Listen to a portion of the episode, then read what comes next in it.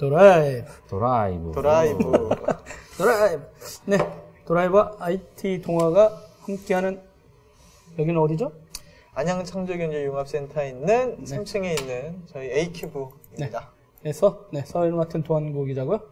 제 오른쪽에 홀쭉이 권명과 기자. 그 다음에 안녕하세요, 조우성 기자입니다. 네, 그 가운데 있는 권 기자로 말씀드릴 것 같으면 프로게이머 출신입니다. 아니 그 얘기를 왜 자꾸 맨날 하는 거예요? 난 이해를 못하겠네. 이건 방송의 기본이에요. 한 달에 한 번만 했는데 까먹었거든요. 네, 일단 그리고 네, 프로게이머 여러분 스타크래프트 네, 한번 덤벼주세요. 게임이 그냥 기자 중엔 제일 잘하죠? 네? 스타크래프트 기자 중엔 제일 잘하죠. 그렇죠. 프로게이머였는데. 아니, 모르죠. 아니죠. 한 명이 그만뒀죠. 그만뒀구나. 그러니까. 네, 현직 기자 좋네요. 네, 프로게이머 출신 현직 기자인데 게임 담당을 하지 않습니다. 네. 이상한 일이죠. 네, 그 다음에 저 옆에 정우성 기자님은 저기 인텔, 네, 아태지역 퀴즈대에서 당당히 1등. 근데 1등하고 나서 그 대회가 없어졌어. 아, 너무 아쉬워요. 네, 그래서 영원한 챔피언을 불리고 있습니다. 나 정말 궁금한데, 네. 두 선배님들 매주 할 때도 이거 소개 맨날 해요? 네. 매일 하고 있어요. 정 선배 인텔 얘기 맨날 해요? 지금 초대손님 아주 중요한 게 있어요. 여러분들 진짜 오늘 되게 오지원 될 줄 몰라요. 저기 아까 이 이후에 오늘 전문가분 4차 산업혁명에 대해서 SAP 이상민 본부장님이 기다리시는데 페이스북에 이분이 나오신다고 그러니까 여러분 내 대신 질문 좀 해줘 했다가 끝나질 않아. 간신히 추려가지고 14개가 넘어갔는데 30분에 해야 돼요. 그걸 30분에 어떻게 다 해요? 저 딱 하나밖에 못 봤어요. 그래서 두 분이 하다가 5분에 그만둬도 상관없어요. 네. 그렇지만 준비를 하겠으니까 네. 지금부터 빨리 시작하도록 하겠습니다. 자, 첫 번째 뉴스입니다. 네, 첫 번째 뉴스. 네. 열지도 않아요. 가상화폐. 네, 첫 번째 소식 가상화폐. 핫 이슈죠. 가상화폐. 비트코인, 이더리움, 리플 뭐 많죠. 네, 맞습니다. 그리고 며칠 전에도 어디 모였다가 사람들이 들어가야 되냐 말아야 되냐. 이런 얘기 있습니다. 실제 며칠 전뿐만이 아니라 한두 달 전부터 전문가가 얘기 좀 해줘. 전문가라뇨? 이젠 나보다는 오히려 주식을 즐겨하시는 우리 전문가가 이게 왜 자꾸 이렇게 열풍인 거예요? 근데 저는 조금 이 얘기를 하고 싶었던 게 이게 약간 가상화폐라 그래서 투기 쪽으로 많이 이슈가 되고 있잖아요. 그러니까 우리나라에서는 약간 이게 뭐랄까 돈 넣고 돈 먹게? 약간 좀 안 좋은 쪽으로만 많이 이슈가 되고 IT 뉴스에서 찾아보기보다는 약간 사회적인 뉴스가 좀 어울리는 케이스로 많이 가는데 실제로 가상화폐 예, 너무 집중하지 말고 이거를 약간 돈으로 캐서 가상화폐를 만들어서 비트코인을 판매해서 300만원이다 뭐 이런 거에 집중하지 말고 이 가상화폐가 가지고 있는 본질적인 IT 솔루션에 좀 집중을 했으면 어떨까 하는 아쉬움이 있어요. 우리 테크미디어니까? 네. 그게 블록체인 기술이니까 실제 그냥 뭐 가상화폐라고 검색하는 사람은 많은데 블록체인이라고 뭐 네이버나 구글에서 검색하는 사람은 거의 없을 거예요. 블록체인이 뭐죠? 설명 좀 해주세요. 아마 금융 쪽에 계신 분들이면 전부 다 좀 많이 아실 텐데 차세대 보안 기술이라고 보면 될 것 같아요. 그러니까 블록체인이 한글로 번역하면 공공거래 장부예요. 예전에는 예를 들어서 뭐 한국은행이나 이런 데서 어떤 거래가 일어났어요. 중앙 통제했었죠. 자, 여기 삼성전자고 여기 네이버예요. 예를 들어서. 싫은데. 예. 싫어요.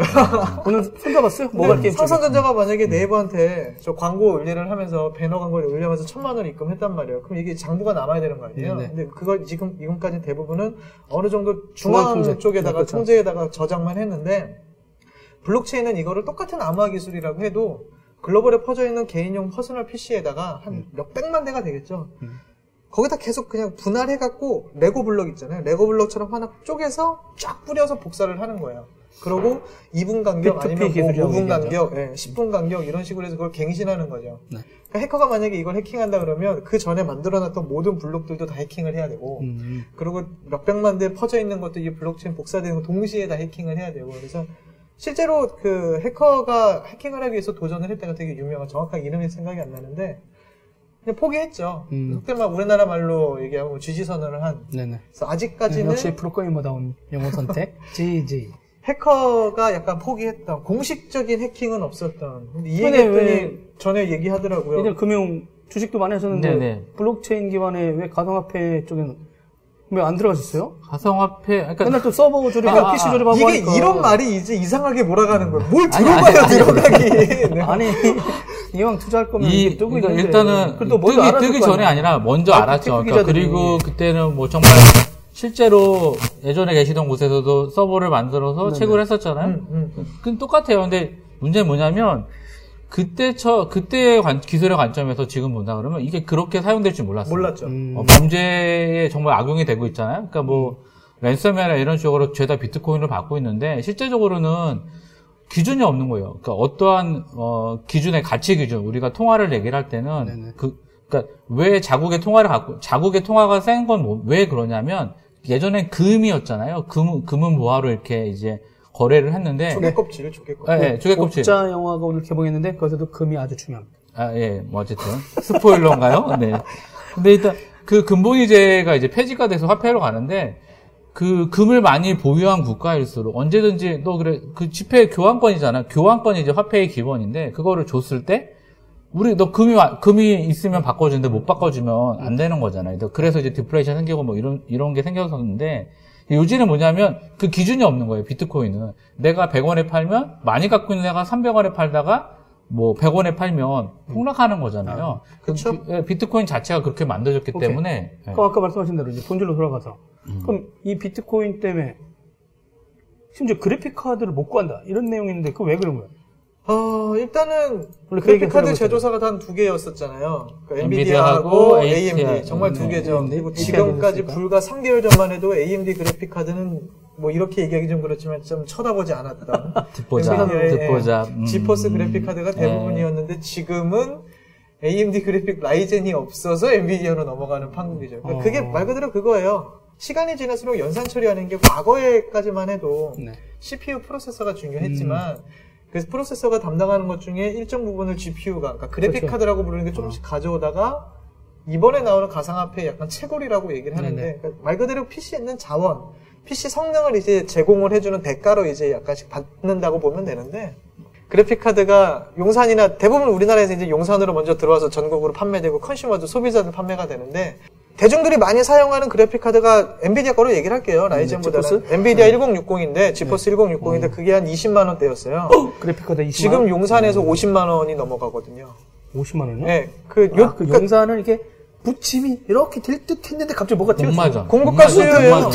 공급과 수요인 거죠. 실제로 먼저 쟁여놓은 사람들 대박. 후배 중에 하나가 게임용이 아니라서. 네, 게임용이 아니죠. 후배 중에 하나가 일주일 전에 용산에 그래픽 사러 왔어요라고 얘기했더니 판매자가 콧방귀 끼더래요. 네? 아, 없다고! 용산에 지금 그래픽카드가 없어요. 그럼 어디서 사요? 컴퓨터 조립도 못하는 거예요, 그러면 이제? 조만간 뭐, PC 가격 전체가 상승하겠네요? 예? 아, PC 부품. 가격이, 예, 그렇죠. 가격이 높아지는. 그래픽카드 가격이 올라가면. 예, 납품 단가는 이게 또. 아니요, 요즘 그래서 오히려 그런 게 있어요. 완제품 PC가 정말 가성비 떨어지잖아요. 뭐, 삼성전자나 LG전자가 내놓은 완제품 데스크탑 PC. 네. 요즘은 그게 가성비 높다는 얘기를 하고 있어요. 아. 거긴 이미 그래픽카드 꽂혀 있으니까. 그거 높다고 가격도 안 올리거든요. 더 높일 수 있잖아요. 아, 아니요. 다행히 그러질 않았어요.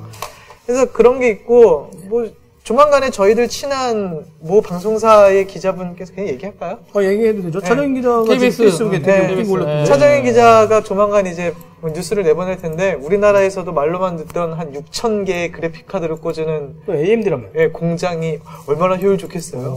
예, 그 공장을 돌리고 있는 분이 계시더라고요. 뭐 이미 또 강원도나 이런 데는 농업용 전기로 끌어다가 쓰시는 분들 많이 계시대요. 물론 불법이긴 합니다. 그래서, 그런 부분들이 좀 어떨까 싶기도 하고요. 저희가 시골에 내려가서 동네 분들하고 모아가지고 농업용 전기를 한번 돌려볼까요? 지금은 그래픽카드가 없어서 못 구하신다니까요. 그러네. 예전에는 컨테이너가 예를 들어서 뭐 용산의 유통점인 A 유통사, B 유통사 이렇게 들어온 다음에 그게 와서 실고 용산으로 가서 퍼졌잖아요. 지금은 개인 이름으로 와요. 컨테이너가. 예. 네. 뭐 서울에 사는 도안구시 해서 컨테이너 떨어지고 그 컨테이너 실고 가요. 공장업체에서도 이런 데 없어요? 호스팅 업체 아니 클라우드에서 해도 되잖아. 클라우드 하는 것들은 그래픽 솔루션이 안 맞기 때문에 쓸 수가 없어요. 네. 그러니까 AI 상품. 아니, AI도 안 돼요. 그러니까 그렇게 하게 머신러닝이나 이런 쪽으로 완전 특화가 완전 다르기 때문에 그러니까 지금 기본적으로 그래픽 카드가 4개가 들어가요. 4개가 들어가면 50만 원짜리 4개면 그래픽 200이네요. 200이죠. 그래서 기본 비트코인 채굴하는 이리듐이라는 건 채굴하는 PC 가격이 500이에요. 기본 500. 기본 PC인데요? 아니, 그러니까 지금은 얘기하신 게 그래픽카드를 만약에 4개를 꽂았을 경우 그리고 이 그래픽카드가 50만원일 경우 세팅하는 게 한 2, 300 간다 이거죠. 메모리 풀로 꼽아야 되고 거기에서 SSD 꼽아야 되고 그걸 이제 들어가는데 이렇게 되면 발열이 또 많아요. 그래서 뭐 시켜줄 수 있는 냉각 장치가 필요하죠. 필요하기 때문에 IDC가 필수적인데 원전도 지금 멈추는 마당에 이것들이 전기를 이렇게 돌리면 안 되지. 원전은 멈추는 거고 뭔 상관이에요 지금 이거. 전기를 엉뚱한 데서 쓰겠다는 거 아닙니까 지금. 근데 이게 꼭 엉뚱하다라고 생각을 해야 되는 건지는 조금 생각해봐야 할 문제인 거예요. 투자 가치가 있다라고 하는 부분인 거기 때문에. 비트코인 캐면 잘못하는 거예요?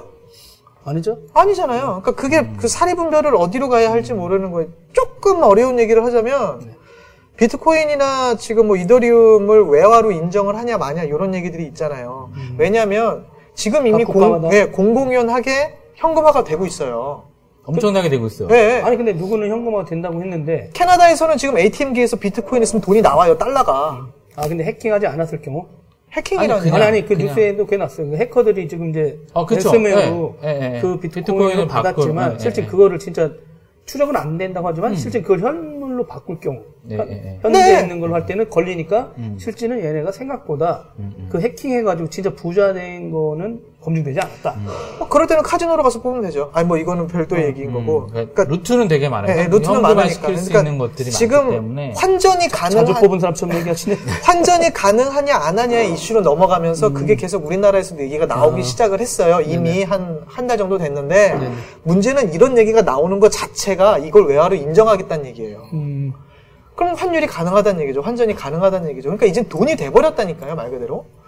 그냥 가상화폐지. 네. 돈이에요. 그러니까 그거 만약에 내가 PC자원 투자를 해서 돈을 뽑겠다는데 왜 누가 뭐라고 하니까 잘못됐다라고 얘기할 수는 없는 거예요. 근데 이제 또 이제 전문가들 입장에서 보면은 또 가격을 아시면 이게 그 이론적으로 물리적인 인프라가 들어간다고 막 하는 게 아니라 그렇죠. 애초에 캐는 캐는 사람이 많아지거나 기계가 많아지면 이게 좀 조금밖에 못하게끔 설계되어 있기 때문에 그걸 알려드려야 되잖아요. 요거를 말씀드릴게요. 저희가 1080과 i7 시리즈 프로세서를 꼽고 메모리도 8기가 꼽고요. 네네.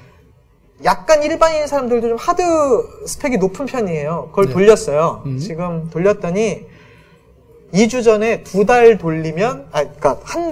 달 돌리면 1 이더리움이 모여요. 이더리움이 40만 원이에요. 두 달 돌리면. 전기세도 안 나온다는 얘기죠. 그렇죠.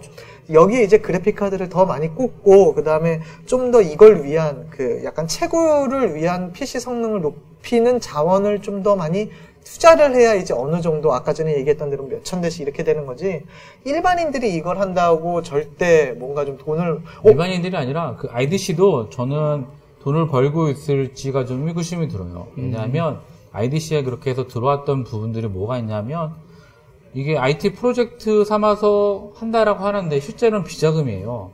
회사의 IT 프로젝트로 뭐 몇십억 들어왔는데 근데 업무용으로 돌린다고 프로젝트 IDC에 들어왔는데 그 회사 경비로 처리는 하지만 실제로는 그게 뭐 10%든 20%든 썼어. 그럼 50% 남았어. 그러니까 똔똔만 돼도 그분들은 만났는데 똔똔만 돼도 우리는 해피하다. 똔똔만 돼도 해피하다. 근데 제가 봤을 때는 IT 프로젝트를 한다고 회사 돈이나 어디로 쓰면서 실제는 뒤로는 가상화폐를 채굴하는 시스템을 돌린 다음에 나중에는 채굴해 놓고 이 프로젝트는 실패했네요. 라고 해놓고 비자금. 비자금이죠. 공공연한 그런 시스템도 있기 때문에 실제로 그리고 그 비트코인 초창기에 제가 중국 가서 공장에 갔었잖아요. 실제로 그 PC로 돌리던 그 이만한 풍선 돌리고 선풍기 돌리던 그 공장에 벽돌 공장에 갔었거든요. 근데 뭐 엄청났었다면서요. 네, 그러니까 뭐 랜선 뭐야? 뭐 이런 데서 무슨 뭐 이랬던 기억이 났기 때문에 근데 뭐 어찌됐든 간에 합법적이거나 불법적인 부분들은 그때 그 얘기 듣고 한국에서 했으면 지금 우리랑 이 자리에 안 있는 거 아니에요? 아니요. 정 선배님은 그래도 우리들 만나고 있었을 거예요. 절대 그런 사람이, 도 선배는 그럴 건가 봐요? 네. 아니요. 스티브 아저씨가 들어오셨네. 그래서 저는 그거였어요. 그냥 요 얘기로 마무리를 하면 될 것 같은데, 비트코인의 첫 거래 많이 나와요. 공식적으로. 2010년 5월 18일 날, 10,000 비트코인으로 41달러짜리 피자 2판을 사먹은 사람이 있어요. 그 아는 사람은? 아니요. 그러니까 미국에서 결제했는데. 그 사람은 7년 만에 이제 피자 2판을 300억 원 주고 사먹은 거죠. 그러니까 요런 생각을 해보시면. 근데 그거는 투자는 진짜 그렇게 하면은 안 되는 것 같아요. 근데 불과 7년 만에. 그러니까 지금 이 상황을 보면 예전에 미국 서부 시대에 캘리포니아로 금강을 캐러 다 갔다 오니까 야 금이 나왔으면 다 사금 캐러 금강을 갔는데 금강을 캐고 그러는데 거기 돈 번 사람은 리바이스. 그렇죠. 지금 돈 번 사람은 어딜까요? 그래픽카드 제조사예요. 걔들의 영업이익을 보면 매출이 많이 늘었습니다. 그 얘기가 나오고 있어요. 지금 이게 전 세계에 있는 전기 발전소 한전 뭐 이런 데와 그래픽카드 제조사가 이거 분석해갖고 만든 거 아니냐. 음모론. 그래서 전기를 많이 쓰고. 그런 얘기도 나오고 있긴 해요. 네, 맞아요. 인텔은 묻어서 CPU 팔고 한다고. 그렇죠. CPU 팔고 있고. 왜냐면 경기가 뭐 성장을 안 하는데. 저기. 그만 얘기하고 다음 주제가 하죠. 진짜 심각하네요. 네. 두 번째 무슨 주제였지? 음모론도 재밌어요. 정부가 이번 달에 국정 자문위원 국정자문위원회였죠. 국정자문기획위원회. 기획위원회. 거기에서 저기 기본료 폐지에서 한 발 물러난. 네, 일단 통신요금 조정.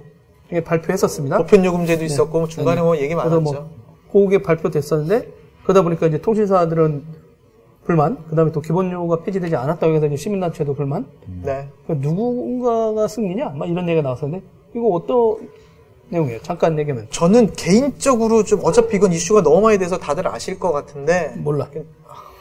저는 개인적으로 이렇게 생각해요. 기본료 폐지라는 그 단어에 너무 집착한 거 아닌가 싶은 생각이 좀 들거든요. 사실 문재인 지금 대통령이시지만 네네. 후보 시절 공약 중에 하나가 기본료 폐지가 있었어요, 실제로. 네네. 그러고 근데 요거를 좀 되돌려봐야 되는 게 이명박 정권 때도 통신료를 반값으로 인하하겠다. 그 전에 정권에서도 항상 이 공약에 통신료 인하가 언제나 들어갔던 이슈거든요. 네네. 그래서 저는 기본료 폐지에 너무 집중하지 말고 그러니까 그냥 가계 통신비를 인하하겠다라는 걸로 좀 이해를 했어야 되는 건데 너무 지엽적인 데에 가 있는 거야. 디테일이 없어. 맞아요. 그냥 툭 던지고 아 통신요금 뭐 기본료. 그러니까 요금 원가 구조를 보면 걔들 그러니까 이 통사들의 주장 이거긴 기본료가 없는 요금제예요.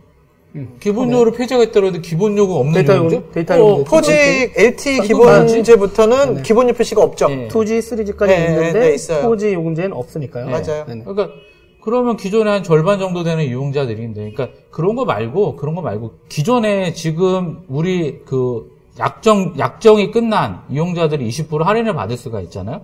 이거 신청 안 한 사람이 980만 명이에요. 왜 신청 안 하는지 모르겠어요. 아, 그러니까 그게 아니라 신청이 아니라 보세요. 아, 그걸 통신사가 해주면 되잖아요. 통신사에서 공지를 해라. 아니, 공지가 아니라 시스템으로 전산에서 두들겨서 자동으로 해주면 돼. 그걸 왜 이 통사가 사용자가 10분씩 전화를 하면서 잠시만요. 그러니까 처음에 만약에 2년 약정이 지나거나 이걸 떠나서 핸드폰을 사는 사람이 이제 제조사의 보조금을 받는 사람과 그리고 이제 선택 약정 할인을 받는 사람, 요금제 할인 사람만 두 명이 있는데 요거에 대해서 좀 더 싼 거를 사용자가 선택하게 해준 거잖아요. 그래서 지금 얘기는 2년 약정 지난 거는 자동으로 선택 약정 가입하게 해달라 뭐 요 얘기신 거고요. 네. 저는 다 떠나서요. 네. 이 정책 자체가 잘못됐어요. 왜 이게 싸게 만들고 이게 비싸게 만들고 이 난리 부르스를 하냐라는 거죠. 그 원론은 아시잖아요. 아니, 알죠. 네, 그 원론은 돈 많은 거 아니야. 아니, 그 원죄는 단통법부터 시작이 된 거예요. 그러니까 원죄는 단통법인데, 그러니까 뿌리를 찾다가 감자를 달면 단통법이야. 단통법인데, 단통법은 또 9월에 일몰을 시킨다고 하는데 일몰을 안 시킨다고 하니까 너무 할 말이 많아서 속이 답답해요. 근데 그거 만든 사람 먼저 이렇게 광화문에서 바늘을 콕콕콕 찔르면 안 됩니까? 아니, 좋아요. 그리고 통신사들 그걸로 좋은 생각. 자, 저는 개인적으로 정말 기자적인 마인드를 얘기할게요. 단톡법의 취지는 나쁘진 않았어요. 절대 나쁘지 않았어요. 아니, 결과가 나쁜 거야. 그러니까 단톡법의 취지는 완전 자급제를 가자였어요. 물론 중간에서 그거를 통과시키면서 완전 분리요금 적용을 한 거기에 있는 관료들과 이통사들의 엄청난 편법들이 나오고 네. 제조사들 얘기 있긴 들어가고 이통사들 얘기 들어가면서 이 난리브루스가 터진 거예요. 요지는 그거죠. 그러니까 모든 정책의 기준은 네. 기업이 아니라 소비자, 최종 소비자가 돼야 돼요. 그 사람이 제일 약자기 때문에 네네. 그 사람이 해피하면 돼요. 제가 저번 주에 글을 페북에 쓴 것처럼 저는 똑같은 아무것도 이통사를 옮긴 것도 아니고 가만히 있었는데 네. 왜 제가 내는 요금이 2만 원씩 더 올라가야 되나요? 그 이유는 요금제는 동일해요. 단지 단말기 값이 공짜폰으로 받던 것들을 2배 이상, 3배 이상 비용을 주고 사야 돼요. 그러니까 보조금이 안 나가니까. 그랬죠, 국장님이. 미래부 국장님이. 이 통사들이 돈을 많이 벌게 되면 요금을 인하할 것이다. 이 통사들이요? 돈을 많이 벌었지만, 광고만 열심히 하고 있어요. 그리고, 근데 이제 광고뿐만 아니라 이제 말씀한 대로 그 유통대리점 쪽으로 많이 갔잖아요. 유통보조금이라고 그러죠. 유통보조금. 네. 그리고 또 이제 단통법이 시행되기 위해서 8,000개 대리점이 없어졌대요. 그쵸. 없어졌죠. 맞아요. 근데 아까 말씀하신 대로, 그러면 그 유통 관련된, 요것만 전반적으로 수리를 하면, 그럼 이게 전체적인 가계의 통신요금이 인하할 수 있는 여지가 있나요? 사실 뼈대 자체가 지금 잘못됐어요. 그러니까 네네. 지금 따지고 보면 네. 대부분의 우리나라 사람들은 핸드폰 개통할 때 핸드폰 사러 간다고 얘기하면 어디로 가세요? 동네로 가죠. 그러니까 동네 어디 가는 거예요? 삼성전자 대리점 가서 사지 않잖아요. 삼성전자 대리점이 있나요? 근처에? 그러니까요. 뭐 어떤 하이마트나 이런 데 가서 사질 않잖아요. 그렇죠. 결국 하이마트도 팔아요? 예. 그러니까요. 그런 데 가는 게 아니라 이동통신사 그 커피숍보다 더 많아. 판매점. 판매점에서 가는 거죠. 너무 많아. 이 구조 자체가 애초에 처음부터 첫 단추를 잘못 끼운 거예요. 핸드폰은 삼성전자나 LG한테 가서 사고, 애플에서 사고, 네. 그 다음에 이동통신 개통만 통신사 가서 해야만 되는 거거든요. 그게 이제 지금 얘기하는 완전 자급제로 가자 이거예요. 요렇게 갔어야 되는 건데 이거를 애초에 제조사가 휴대폰을 한 10만 대를 이 통사한테 먼저 넘기고 이 통사가 이거를 마케팅적으로 사용을 하면서 야 우리는 100만 원짜리 휴대폰인데 70만 원에 팔아 이런 식으로 시작을 했던 게 이거 첫 단추가 잘못 꼬인 거거든요. 그 판매점들 다 모두 다 일어나서 우리 죽으란 얘기냐는 얘기밖에 안 나왔어요. 골목 사건 어떻게 하란 얘기냐 이런 얘기가 나오는데 이분들 보고 죽으란 얘기 아니에요. 그러면 당연히 그거는 정부라든가 이쪽에서 책임을 져줘야죠. 어떻게 책임져요? 방식은 만들 수 있어요. 자, 지금 이분들 어떻게 먹고 살고 있어요? 판매 장려금이나 이런 것 때문에 지금 죽는다고 하는데 판매 장려금 때문에 먹고 살고 있잖아요. 그럼 판매 장려금 돌고 있다는 거잖아요. 네. 그거부터 공개하면 돼요. 공개하고 이분들이 얼마 공개하고 이분들이 왜 그것 때문에 난리를 피는지 공개하고 다 공개하면 된다니까요. 그리고 이제 모두가 얘기하는 데서 얘기를 하는 거죠. 제가 볼 때는 거기서 일하는 사람 되게 힘들고 그 판매 매니저의 사장들 있잖아요. 사장들 알바생 쓰고 나서 엄청 돈 번 것 같아요. 네 맞아요. 아니 그 말씀한 대로 그게 공개가 되면 점주가 누군지까지 그러니까 찾아내기 시작하면 한 번은 가야 돼요. 아. 진짜 한 번은 해야 돼요. 네. 너무 많아서 계속 수정, 그러니까 완전하게 다 뜯어고치는 게 아니라 계속 편법으로 네. 하다 보니까 누더기가 됐어요. 누더기가. 정말 이게 코에 고치면 코걸이, 귀에 고치면 귀걸이에요. 왜 결합 상품이 탕생을 하고 통신사고 이거 인터넷 묶으면 조금 할인해주고 가족끼리 할인하면 할인되고 이게 왜 생겼는데요? 좋잖아. 할인되고. 아니 할인이 아니라 애초에 그게 왜 생겼냐고요. 애초에 저를 보세요. 필요가 없다라는 거죠. 필요가 없는 거를 소비자한테 니들은 그러니까. 그 뭐냐면 살이 많이 찐 거예요. 이렇게 건기자처럼 날씬하게 다닐 수 있는데 아니 할인해주고 네. 우리처럼 이렇게 살이 쪄가지고 움직이기 힘들어. 애초에 2,000원에 팔면 되는 걸 2만 원 받으면서 팔면서 그거를 이런 식으로 돌려서 하는 거라니까요. 50만 원 내고 25만 원 돌려받는 거예요. 그게 말이 안 되는 거. 왜 페이백 얘기가 나오고 그러니까 그런 걸 애초에 한번 바꿔야 돼요. 언젠가는. 뜯어고쳐야 하는 거죠. 그러면 통신사들이라든가 이런 쪽은 일단 주가가 폭락하지 않습니까? 매출이 확 줄어들죠. 아니, 줄지 않아요. 왜 줄어요? 2G, 3G 할 때는 이런 일이 없었어요. 2G, 3G, 그죠? 네네. 근데 스마트폰 나오면서 이 난리인 거예요. 스마트폰. 왜? 단말기 가격이 엄청 출고가를 높여버렸거든요. 기본. 제조사의 문제입니까? 그러면 그건? 꼭 누군가의 책임으로 어떻게 누구 잘못이다 뭐 이렇게 몰아가지 말고요. 그러니까 사람들이 그런 원초적인 질문에 궁금해해요. 그리고 네. 누군가 하나가 등장을 하면 꼭 나쁜 놈이 하나 등장해서 이렇게 막 해야 되는 건데 그러니까. 출고가가 올라간 거나 이런 거는 이 통사 때문인지 제조사 때문인지 몰라요. 거기까지 파고 들어갈 수 없어요. 그건 영업비밀로 그 흔한 얘기로 영업비밀이니까 양쪽에서 얘기하는 거죠. 모든 거를 그냥 공개를 하면 돼요.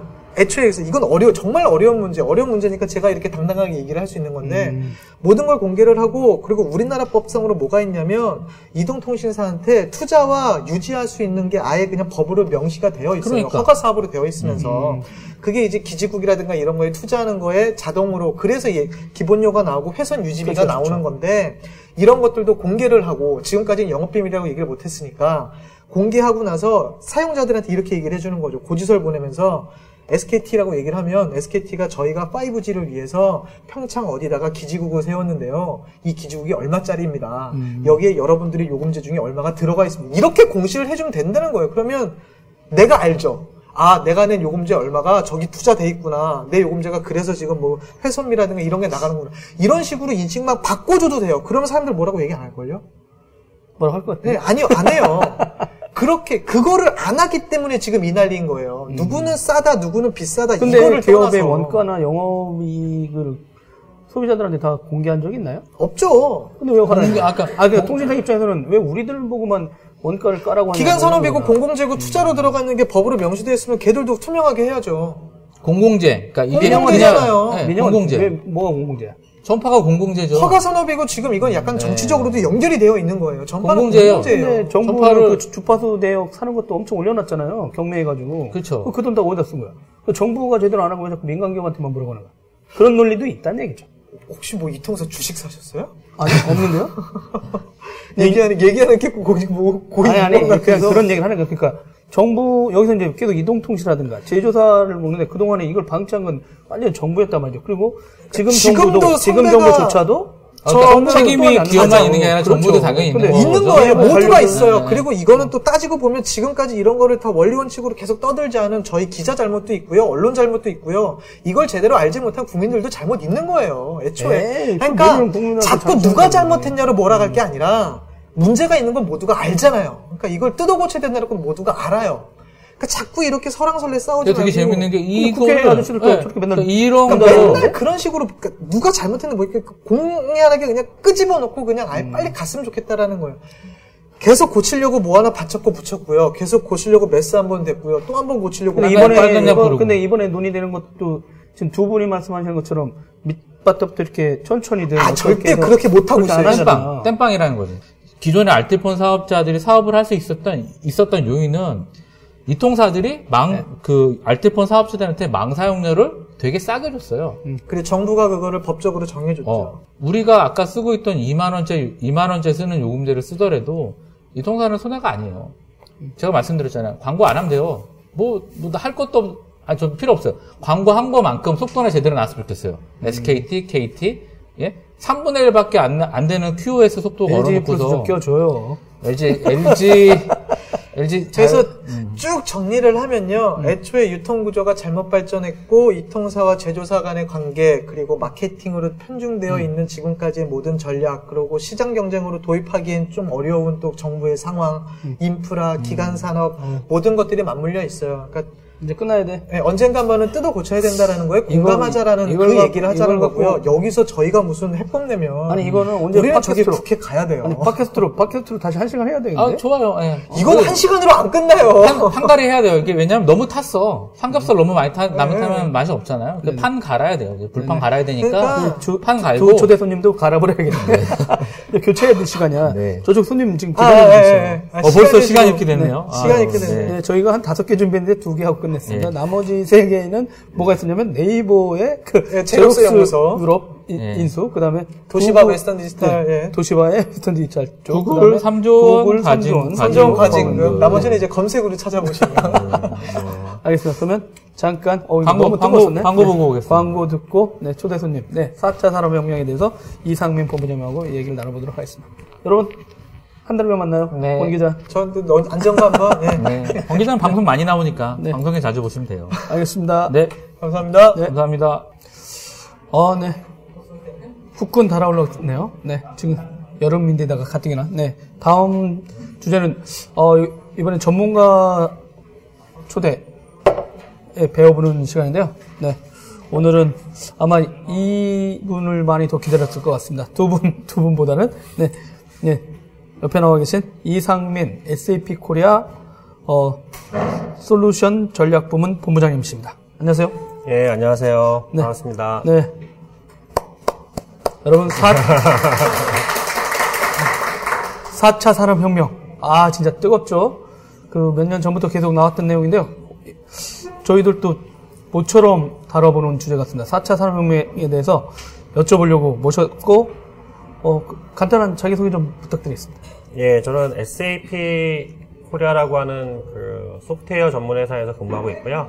SAP 잘 알고 계시겠지만 모르는 분을 위해서 약간 소개를 드리면 1972년에 독일에서 출발한 그 회사고요. 주로 이제 기업용 소프트웨어를 전문적으로 진행을 하고 있고 4차 산업혁명 관련해서 저를 초대한 이유는 아무래도 4차 산업혁명의 시초가 될 만한 인더스트리 4.0이라고 하는 용어 자체가 그게 또 독일에서 나왔잖아요? 독일에서 나왔고 SAP 회장님? 그렇죠. SAP 전 회장님이죠. 헤닝 커거만이라는 분이 그 인더스트리 4.0 전체 그 위원회 의장을 하시면서 용어를 사실 만든 분이라고도 할 수 있고 그래서 저를 이 자리에 초대해 주신 것 같습니다. 네, 진짜 워낙 뜨거웠습니다. 4차 산업혁명 어떤 분을 모실까 하다가 그래 일단 본가를 모셔야겠다. 그러니까 이 언어가 등장하고 나온 거. 그래서 모셨고요. 그래서 페이스북에서도 진짜 질문들을 좀 막 드리기도 했었어요. 근데 진짜 이 가장 먼저 4차 산업혁명 이러면 이 정의도 서로 너무 다르긴 하던데. 그렇죠. 본부장이 보시기에는 4차 산업혁명이 뭔가요? 라고 물어보면 어떻게들 처음에 정의를 해주세요? 뭐 사실 굉장히 유사한 용어들이 많습니다. 지금 네네. 얘기 나온 뭐 인더스트리 4.0도 그렇고요. 그다음에 4차 산업혁명. 네네. 그다음에 또 한국에서 또 뭐 디지털 트랜스포메이션. 뭐 근데 디지털 북미 쪽은 디지털 예. 트랜스포메이션 쪽을 북미 지역이 많이 얘기하는 것 같고 그렇게 이야기를 많이 유럽 얘기를 하죠. 예, 유럽, 독일, 그다음에 한국에서는 또 4차 산업혁명 대선 영향도 있는 것 네네네. 같고 그래서 이제 4차 산업혁명 이야기가 많이 나오는데요. 네네. 일단 뭐 용어적인부터 해보면. 4차 산업혁명이라고 하는 거는 그 다보스 포럼의 네네. 의장이죠. 예, 네. 슈밥 박사. 네. 예, 슈밥 박사님이 2016년에 네. 그 포럼의 의제로 이제 4차 산업혁명을 이야기하면서 많이 이제 인구의 회자가 되는 것 같고요. 2014년? 2016년이죠. 16년. 다보스 포럼의 작년에 주제로 이제 네. 예, 올렸던 거는. 사실 그 슈밥 그 박사님도 독일 분이세요. 그러니까 이게 지금 그렇죠. 독일 쪽에서 이 용어를 네. 그래서 그분도 인더스트리 4.0에 영향을 받은 것 같고요. 네네. 인더스트리 4.0이라고 하는 용어 자체는 2011년에 나왔습니다. 그러니까 이게 네, 훨씬 더 먼저죠. 담당 기자들은 네. 원래 얘기는 좀 듣다가 그렇죠. 갑자기 몇 년 예. 논의를 막 하다가 갑자기 팡 터진 듯한 예. 느낌이었거든요. 그러니까 어떤 의미에서 이제 용어 자체를 팍 터트린 거는 그 다보스 포럼의 의제로 나오면서 나왔던 거지만 네. 사실 2011년에 이제 인더스트리 4.0이 나온 거는 독일이 원래 2009년부터 하이테크 네네. 전략 2020이라고 네네. 하는 거를 국가적 아젠다로 설정을 했고요. 그런 이제 그 국가 아젠다의 일환으로 이제 인더스트리 4.0이라고 하는 게 네. 공학 할리먼이라고 하는 네네. 이제 독일의 이제 아카텍이라고 하는 곳이 그쵸. 있는데 그쪽에서 화이트 리포트로 이제 정리를 하면서 네네. 그게 이제 국가의 아젠다로 이제 편입이 된 거죠. 그러면서 이제 국가 그다음에 이제 할리먼 그러니까 공학 할리먼 같은 아카텍 같은 이제 학계 그리고 인더스트리 4.0을 그 독일에서 리딩하는 사실 세 개의 회사가 있습니다. 전 두 개밖에 모르는데 SAP, 지멘스 하고 보쉬. 보쉬. 예, 보통 이제 3대 회사라고 이제 얘기를 하거든요. 네. 그러니까 지멘스가 이제 엔지니어링 강하고 네네네. 보쉬가 이제 센서를 비롯한 이제 소재에 굉장히 더 강하고 그다음에 이제 SAP는 전 세계 또 최고의 예. 자동차 부품 회사이기도 하시잖아요. 네, 그렇기도 하고 또 굉장히 많은 포트폴리오를 또 이 그 센서 쪽으로도 많이 또 이제 예, 바꾸기도 했죠. 네네. 이런 이제 그 이제 3대 그 회사 들이 이제 워킹 그룹을 이제 여러 개를 이제 만들어내면서 그때부터 이제 여러 가지 아젠다가 나왔죠. 예. 그럼 이 세 회사들이 생각하는 4차 산업혁명은 어떤 거예요? 그러니까 사실 독일에서의 인더스트리 4.0은 철저히 사실 제조업의 부흥이라고 하는 아젠다가 있었습니다. 아. 예. 그러니까 근데 워낙 제조업 강국인데도 제조업의 그렇죠. 부활? 그러니까 재밌는 거는 네. 사실 그 한국에서 사실 한국은 어떤 면에서 이제 미국 따라하기를 잘하는 나라잖아요. 네네네. 그럼에도 불구하고 이 4차 산업혁명, 인더스트리 4.0 하면서 독일을 벤치마킹 하는 이유가 네네. 이 전체 GDP에서 제조업이 차지하는 비중 자체가 그렇죠. 그냥 엄청 네, 크죠. 한국은 30%가 넘습니다. 그리고 그 일자리 창출하고도 되게 네. 밀접하죠. 독일이 20%가 넘고요. 사실 20%가 넘는 회사가 넘는 나라가 예, 독일하고 일본하고 스웨덴 정도밖에 안 돼요. 예, 미국 같은 경우는 한 15% 정도 되고요. 예, 그러다 보니까 어떤 그 산업 비중 네네. 그런 게 저희가 미국을 따라하는 것보다는 독일을 예, 벤치마킹하는 게 유사하기 때문에 예, 훨씬 더 이제 수월하다는 측면이 있고요. 그런 의미에서 이제 디지털 트랜스포메이션이나 디지털 디스트럽션을 얘기하는 미국 같은 경우는 네. 아시는 것처럼 거기는 굳이 나라에서 이렇게 막 뭔가를 이렇게 얘기를 안 해도 이미 그런 거가 잘 되는 나라입니다. 특히 이제 디지털 쪽으로는 예, 뭐 아시는 것처럼 뭐 국가 주도보다는 이미 시장들이 그렇죠. 알아서 이미 스타트업 같은 게 너무 활성화되어 있고 뭐 소위 이제 뭐 테키 컴퍼니라고 하죠. 예, 디지털 기술을 활용을 해가지고 비즈니스를 하고 있는 뭐 애플이나 뭐 아마존이나 페이스북이나 이런 회사들이 이미 다 그 상위 1위부터 5위까지 다 랭크가 지금 되어 있잖아요. 네네. 예, 그러다 보니까, 그런 뭐 4차 산업혁명이나 뭐 인더스트리 4.0 이런 용어에 굳이 이렇게, 그걸 이렇게 촉진하려고 하는 것 같지는 않습니다. 예. 그러면, 아니, 아까 쳐들어 들어가가지고, 그럼 이게 뭐야? 라고 물어보시면 뭐라고 대답해주세요? 결국은, 4차 산업혁명이라고 하는 거는, 네. 이제 4차니까 뭐 1차, 2차, 3차, 네네. 뭐 이런 게 있겠죠. 네. 예, 그리고 이제 뭐, 패친 분들도 이제 많이 이제 용어 뭐 정리가 됐을 것 같은데, 네. 뭐 1차, 4차 얘기 뭐 다 하기보다는, 결국 이제 4차라고 하는 거는 소위 이제 ICBM. 네. 이라고 하는 그런 이제 디지털 기술들이 기존의 이제 산업에 임팩트를 미치는 거죠. 네네. 미치면서 그게 융합이 되고, 그러면서 제조업뿐만 아니라, 이제 모든 그 산업에 대한 어떤 이제 혁신적인 파괴, 네네. 이런 것들 혁명적인 수준으로 일어난다. 그래서 이제 4차 산업혁명이라고 정의를 하는 것 같고요. 네네. 네. 그럼 여기 이제 보면은 독일 같은 경우는 되게 잘 쓰고 있는 거예요? 독일한 나라는 모범 사례가 일단 많이 나오고 있나요? 모범 사례가 많이 나오고 있죠. 사실 독일 지금 그 저도 이제 그 도강 기자님의 페이스북을 보면서 여러 가지 이제 질문들을 이제 보셨구나. 되게 뜨거웠죠. 예, 봤는데 예, 많은 부분이 어떤 테키한 그 이야기보다는 결국 이제 사실 이제 노동의 이슈. 그러니까 예, 저도 좀 놀라긴 했어요. 그러니까 실제 네. 저도 그렇고 이제 뭐, 그러면 이왕 말씀 나온 김에, 예. 어쨌든 일자리가, 예. 그러니까 로봇이 들어가고, 뭐, 빅데이터도 들어가고, 예. 그러다 보면 일자리가 없어지는 거 아니야? 이런, 자꾸 뭐, 부정적인 거 먼저 예. 의외로 질문도 많이 올라와 있죠? 예. 걱정거리일 수도 있죠. 네. 일단, 도강 기자님 말씀하신 거, 처음에 이제 질문하신, 네네. 독일이 그런 모범적인 국가냐라고 네네. 하는 측면에서부터 이제 그 답변을 드리면, 그 독일 정부를 보면 노동부에 네네. 해당하는 분야는 네네. 똑같이 이제 인더스트리 4.0에 대응하는 레버 4.0, 네네. 독일어 뭐 아르바이탄 4.0 네, 이런 이제 또 화이트 페이퍼가 이제 얼마 전에 올라왔습니다. 큰 기조 아래 이제 예, 하나씩 그렇죠. 하나씩 각 부처별로 또 들어갈 수 있는 독일 정부에서 인더스트리 4.0을 이야기하면서 네네. 결국은 이제 그 로봇에 의한 오토메이션이라든가 네네. 인공지능의 도입이라든가 이러면서 분명히 노동에 영향을 준다라고 하는 네네네. 거죠. 네. 근데 노동에 영향을 주기 때문에 사실 독일은 노조가 우리나라보다 훨씬 더 센 곳입니다. 그렇죠. 유럽이 전반적으로 네. 그래서 일자리의 이슈에 대해서 절대 가만히 있지 않아요. 네네. 그래서 처음에 인더스트리 4.0을 준비를 하면서 네네. 아예 그 노조, 네, 노조. 그러니까 우리나라로 얘기하면 민주노총이나 한국노총에 해당하는 그 노조 지도부와 함께 노사정위원회를 네, 만들듯이 설득을 하고 같이 준비를 했습니다. 그러면서 그 테크니컬한 측면에서도 굉장히 거기서 뭐 표준을 만들고 이런 것들을 진행을 한 만큼 또 노동부가 중심이 돼서 같이 또 앞으로 인더스트리 4.0 시대, 네. 4차 산업혁명 시대에 그러면 우리 그 노동의 본질은 무엇이냐, 그리고 노동이 그러면 이거에 대해서 병립할 거냐, 아니면 완전히 이렇게 서로 이제 양립할 거냐 네. 이런 측면 그리고 어떻게 그러면 노동을 진화시켜야 되고 교육은 앞으로의 교육은 어떻게 해야 될 거냐 이런 것들에 대한 고민의식을 담아서 또 국가 수준의 또 워크 4.0이라고 하는 화이트 페이퍼를 또 만들어냈다라고 그러니까 이제 실제는 이 질문도 있었고 어떤 내용에서는 전반적으로 그 4차 산업혁명에 가면 어떻게 일할 거냐 얘기도 있어야 되는데 한국은 워크 4.0 얘기는 거의 나오지도 않는다. 그렇죠. 그러니까 사실 굉장히 노동이나 일자리 이쪽 예. 얘기도 안 나올 뿐더러 예. 불안적인 얘기 나오고 근데 어떻게 일하는 방식이 달라고? 일하는 방식 이것도 또 할 텐데. 예. 분명히 이제 그 용역은 있군요. 다 어떻게 세부적으로 보면 그렇죠. 그러니까 어떤 면에서 이제 한국이 이제 부족한 거는 그런 그림만... 쪽에 대한 그 충분한 이제 고려가 아직은 이제 없다라고 하는 거죠. 네네. 그러니까 한국에서는 사실 4차 산업혁명 이꼬르 거의 뭐 스마트 팩토리 네네. 그 정도 공연... 선에 이제 어떤 그 공감대는 있는 것 같고 여태까지 그 정부의 정책도 보면. 2020년까지 스마트 팩토리 뭐 10,000개를 만들어내겠다라는 그렇죠.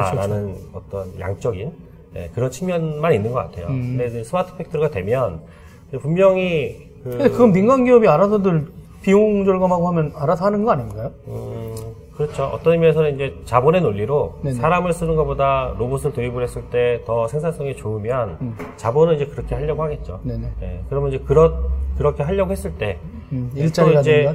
예, 사실 그 기업의 경쟁력이라는 측면에서도 봐야 되는 거고, 그 다음에 이제 일자리라고 하는 측면에서도 분명히 또 봐야 되는 부분인 거거든요. 네네. 거기에 대한 분명히 사회적 합의가 필요할 텐데, 그러니까 오히려 뭐 유사한 질문도 나왔습니다만 정부에서 뭐 해야 할 것과 하지 말아야 할 것, 제가 봤을 때 해야 할 것에 가장 중요한 거는 네네. 그런 것에 대한 국민적인 합의, 예, 노사적인 어떤 합의 네네. 이런 거를 만들어내는 게 가장 중요하지 않을까 싶습니다. 그럼 보시기에 이제 우리나라는 아니 죄송합니다. 저 어차피 정부가 어떻게 보면 되게 오래된 줄 알았더니 이 정부가 아직 한 달 반, 두 달 반, 그렇죠. 두 달도 네. 안 됐거든요. 그리고 지금 뭐 그 인수위 역할을 하는 것도 생겨나고 있고 그러면 이제 지금 정부 뭐 대통령 직속으로 이제 뭐 4차 산업혁명에 관련된 또 위원회라든가 이런 게 있는데 일단 이쪽에서 좀 더 되게 더 많은 것들이 논의돼야 된다고 보시겠네요. 그렇죠. 예. 그러니까 이제 노사적인 합의만 하더라도. 네네. 민간기업에서 이제 스마트 팩토리를 하려고 로봇을 도입을 하고 라인을 플렉서블하게 만들고 자동화를 하고 하면서 네네. 만약에 일자리가 위협을 받는다면 네네. 당연히 해당 회사에서의 그 노조는 반발을 할 거예요. 그것도 다 물보듯이 뻔하잖아요. 네네네. 예, 그렇게 왔을 때에 거기에 대해서 어떻게 이제 합의를 이루어낼 것이냐. 이게 이게 필연적으로 올 수밖에 없는 트렌드라고 하면, 네네네. 그러면 그 레버에 대해서 어떤 재교육을 시키고, 네. 어떻게 다리를 잘 만들어줄 것이냐라고 하는 것에 대해서는 정부가 이제 고민을 분명히 해줘야 된다라고 하는 거죠. 네. 말씀하신 대로 지금 그럼 어떤 요거 딥하게 좀 안으로 들어가다 보면 일하는 방식에 대해서 또 논의가 많아요. 그렇죠. 어떻게 네. 일할 거냐? 워크 4.0은 뭐예요, 그러면? 워크 4.0에 대해서는 사실 저는 이제 전문가는 아닌 것 같고요. 예, 다만 이제 그 말씀드린 것처럼 그 분명히 이제 노동에 대한 변화가 오기 때문에 거기에 대해서도 충분히 기술의 기술을 팔로우하는 것처럼 예, 노동의 변화에 대해서도 충분히 이제 팔로우하고 서포트를 해야 될 그런 주제다. 네네. 정도로밖에 예, 알겠습니다. 정도로 말씀드릴 수 있을 것 같아요. 그 패친들한테 물어봤던 질문 중에 이제 만약 두 번째 질문 같은 거 있잖아요. 예. 가정 내에서 일어날 4차 산업혁명에 대해서 사람들이 집을 어떤 식으로 개조하게 될 건지 궁금하다. 그러나 예를 들어 뭐 새로운 짓는 아파트들은 로봇 청소기를 고려해서 문지방을 없애는 방향으로 가자. 예. 뭐 이런 특정한 4차 산업에 다가올 그 어떤 것을 이제 집, 좀 디테일한 질문이었어요. 그렇죠. 예. 뭐 재미있는 질문이라고 이제 뭐 생각이 되고요. 네. 일단은 집의 그 비율을 들어주셨는데, 제 생각에는 지금 있는 집에 문지방이 다 없어지는 것보다는 그 청소기 자체가 문지방을 뛰어넘는 기술이 훨씬 더 빨라질 것 같아요. 네. 예. 근데 그렇다면 집이 앞으로 이제 어떻게 바뀔 거냐? 그거는 글쎄요. 뭐 미래를 링컨이 얘기했죠. 뭐 미래를 예측하는 가장 확실한 방법은 미래를 크리에이트 창조하는 것이다. 네. 인 것처럼 제가 어저께 본 책에는 4차 산업혁명인데 부제가 미래가 이미 와 있다. 네, 한번 패치분들이 그 뭐 상상을 해보시면, 뭐 쉽게 상상이 가능하실 것 같아요.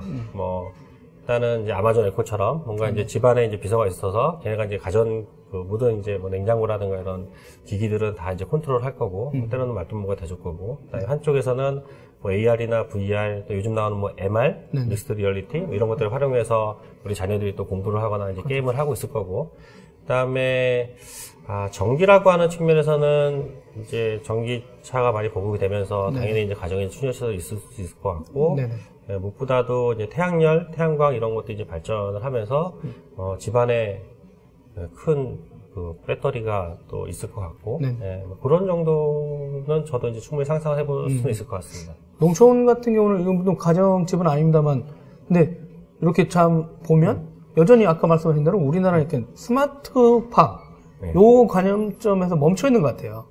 그렇죠. 그러니까 그거의 확산이라든가 뭐 아니면 이제 뭐 또 그런 게 있거든요. 이제 도시하고 산지하고 뭐니까 유통 문제를 어떻게 개발하냐 이런 얘기보다는 뭐 수경 재배를 어떻게 할 거냐. 또 뭐 IT 했던 대학생들이 지금 이제 왜냐면 이제 제가 이제 가끔 시골 내려가 가지고 충남 서산인데 뭐 내려가 가지고 뭐 가끔 이제 부모님 조금 돕는 거거든요. 노가다죠, 한마디로. 근데, 여전히 이제, 늙어가시니까, 제가 봐도 이제, 그 심각하거든요. 그리고 가면 이제, 환갑 넘으신 분들이 동네 청년이에요. 진짜로. 그분들, 그 다음에는 거의 없어요. 근데 이게 이제, 전체적인 문제가 되고 있어서, 그러면 이제 만약에 땅은 남아있는데, 사람이 없어질, 그리고 이제 젊은 친구들은 내려가지 않고, 왜냐면, 뭐, 그렇죠. 내려가서 수익은 되는데, 결혼을 못해요. 그러면 다른 그 다가구 가정이 돼야 돼. 다가구 가정. 예. 그러니까 외국 분하고 다문화 가정이 돼야 되는 상황이 발생하다 보니까 이제 뭐 또 농사가 또 생각보다 되게 힘들거든요. 힘들죠. 예. 근데 이제 그게 이제 대량 생산의 스마트 팩토리 위주로만 지금 생각하는 것 같더라고요. 그래서 실은 이건 기존에 있었던 방식인데 뭐 과연 4차 산업혁명 시대의 농업은 어떻게 될 거냐 하면 또 그쪽도 또 다른 얘기들이 많이 나오고. 그쪽도 재밌는 얘기들이 많이 나오죠. 그러니까 그 스마트팜이 생기고 예를 들어서 그렇게 되면 일단은 굳이 농사를 지역에서 그러니까 지방에서 져야 되느냐, 아니면 뭔가 이제 그 농사를 질 수 있는 소위 이제 그 팩토리 같은 빌딩 안에서 그런 것들이 가능할 수도 있을 것 같고 아직은 이건 이제 결국 이제 자본의 논리죠. 비용 대비 이제 효과가 이제 얼마나 크냐 작냐 이제 차이인데. 말씀하신 것처럼 이제 그 농사를 짓는 이제 인력이라든가 이런 것들이 이제 이슈가 되고 하다 보면 뭐 그런 어프로치도 이제 분명히 많이 나올 것 같아요. 네, 왜냐면 이제 저도 이제 이쪽에 이렇게 조사하다 보면 진짜 일본에 있는 반도체 회사가 갑자기 반도체 라인은 철수하고 그 안에서 수경 재배라든가 이렇게 그렇죠. 예. 다 해가지고 오히려 근데 기업이 들어오는 게 현실화되고 있는 문제니까 예. 근데 아직 한국은 대기업이 농업에 들어올 수 없다 이렇게 돼 있거든요. 그리고 이제 그러다 보니까 LG CNS 같은 곳에서 토마토 농장도 한다고 하는데도 쉽지 않고 예. 그다음에 근데 이제 새만금이라는 곳을 그 저 넓은 땅을 어떻게 할 거냐라는 문제가 분명히 이 정부에서도 계속 얘기 나오고는 있는데 예. 그렇게 되면은 분명히 기업에 어디까지 들어가게 해줄 거냐. 그냥 100% 수출만 가능. 내 손은 건드리면 안 되고 그렇게 할지. 근데 아마 뜨거운 감자 같긴 해요. 그렇죠? 농업 분야에서도 네, 맞습니다.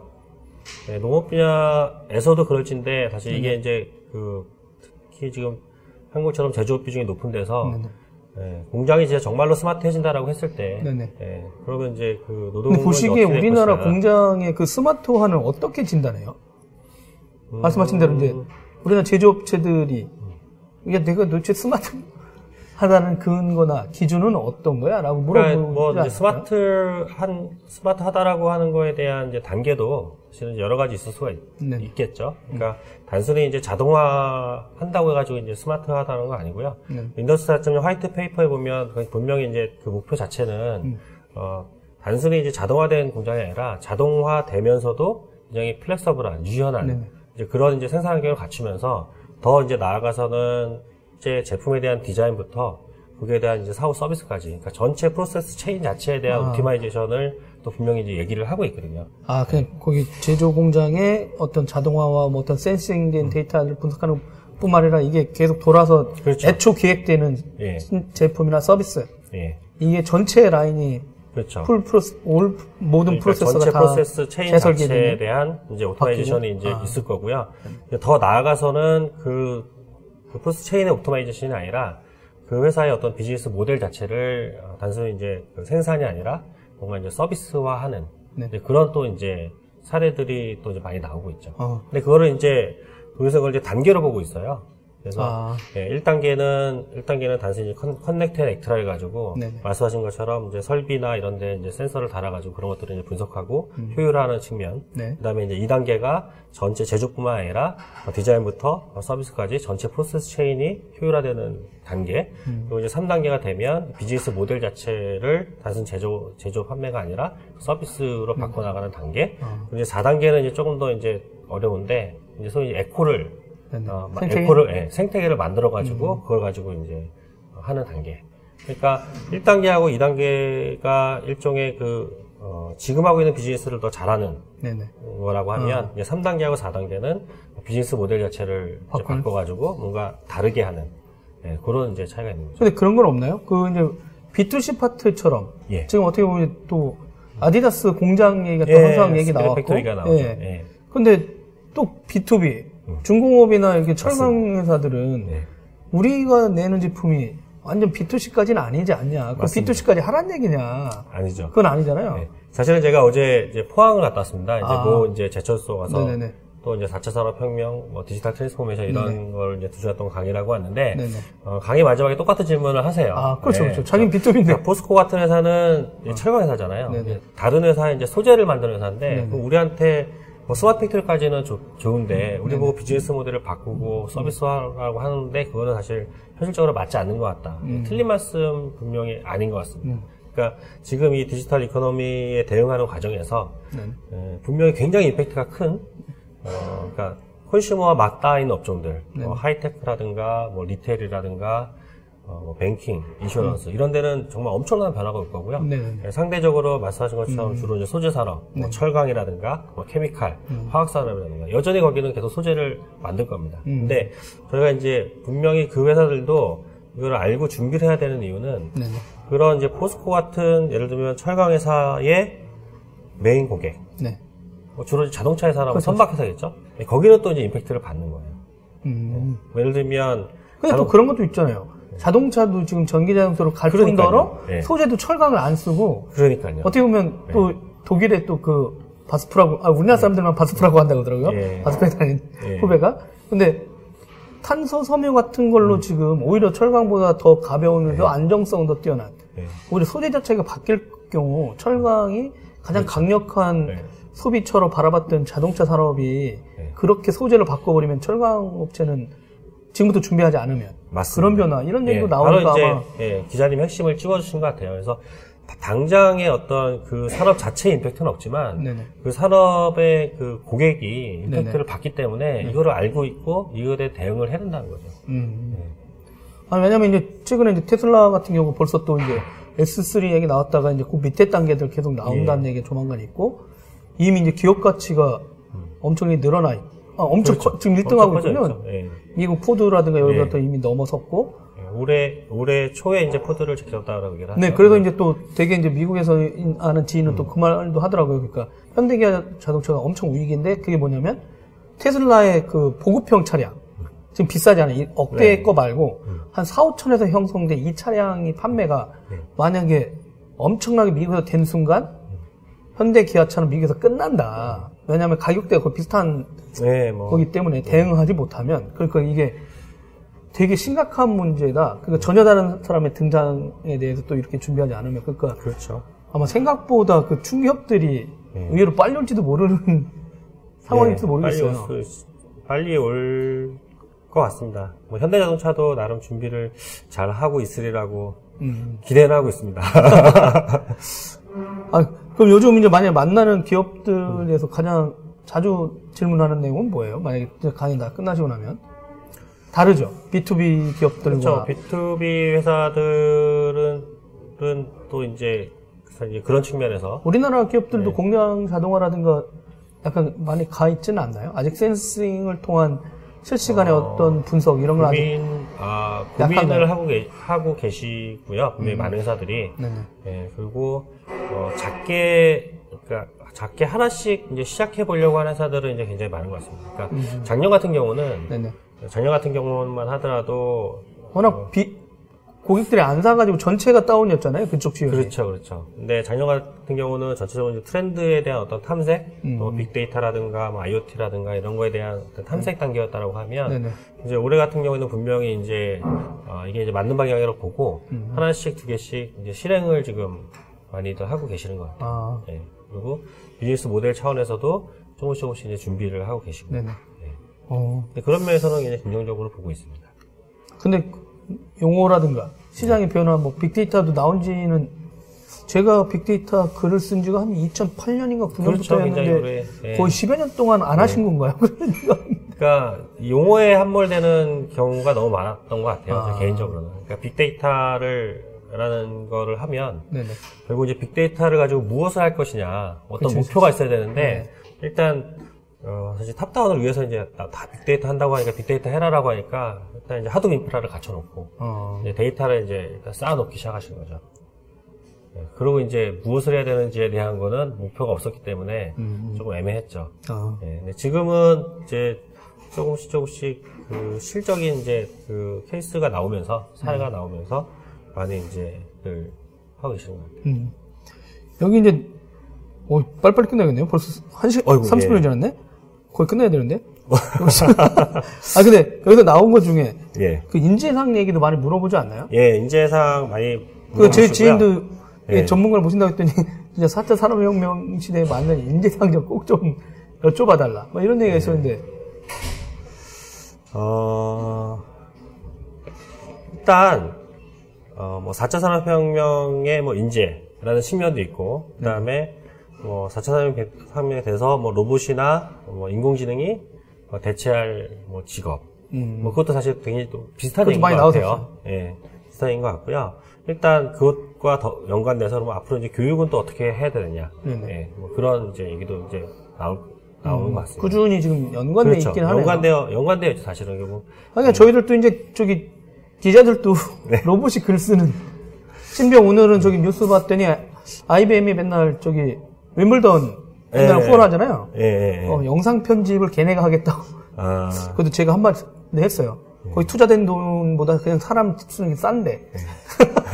뭐 굳이 그렇게 해야 되겠니? 딱 했더니 이제 아니 일단 근데 그런 심지어 이제 기사 뭐 소설 쓰는 거 뭐 이거 이제 글 쓰는 거는 여기까지 지금 로봇이 막 들어오고 있는 거거든요. 그러다 보니까 이제 기자들도 뭐 특히 우리나라 분들은 이 기레기들아 막 기사를 발로 썼냐 이러면서 이제 카피 앤 페이스트만 하는 거 아니야 이런 게 다 똑같으니까.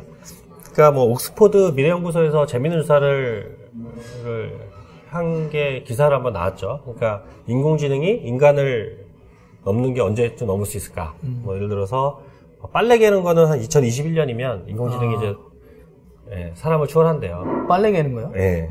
그리고 뭐 베스트셀러 쓰기. 네. 예. 이런 거는 사실 기자님하고 연관된 직업이잖아요. 아, 저희들은 작가가 아니에요. 예. 네. 근데 사실 어떤 면에서 훨씬 더 창의력이 요구되는 거죠. 그렇죠. 근데 그거는 연구소에 따르면 2049년. 예. 그리고 콜센터 직원 같은 경우 2024년. 2024년이라고 해봤자 그거는 얼마 벌써 10년도 안 남았습니다. 네.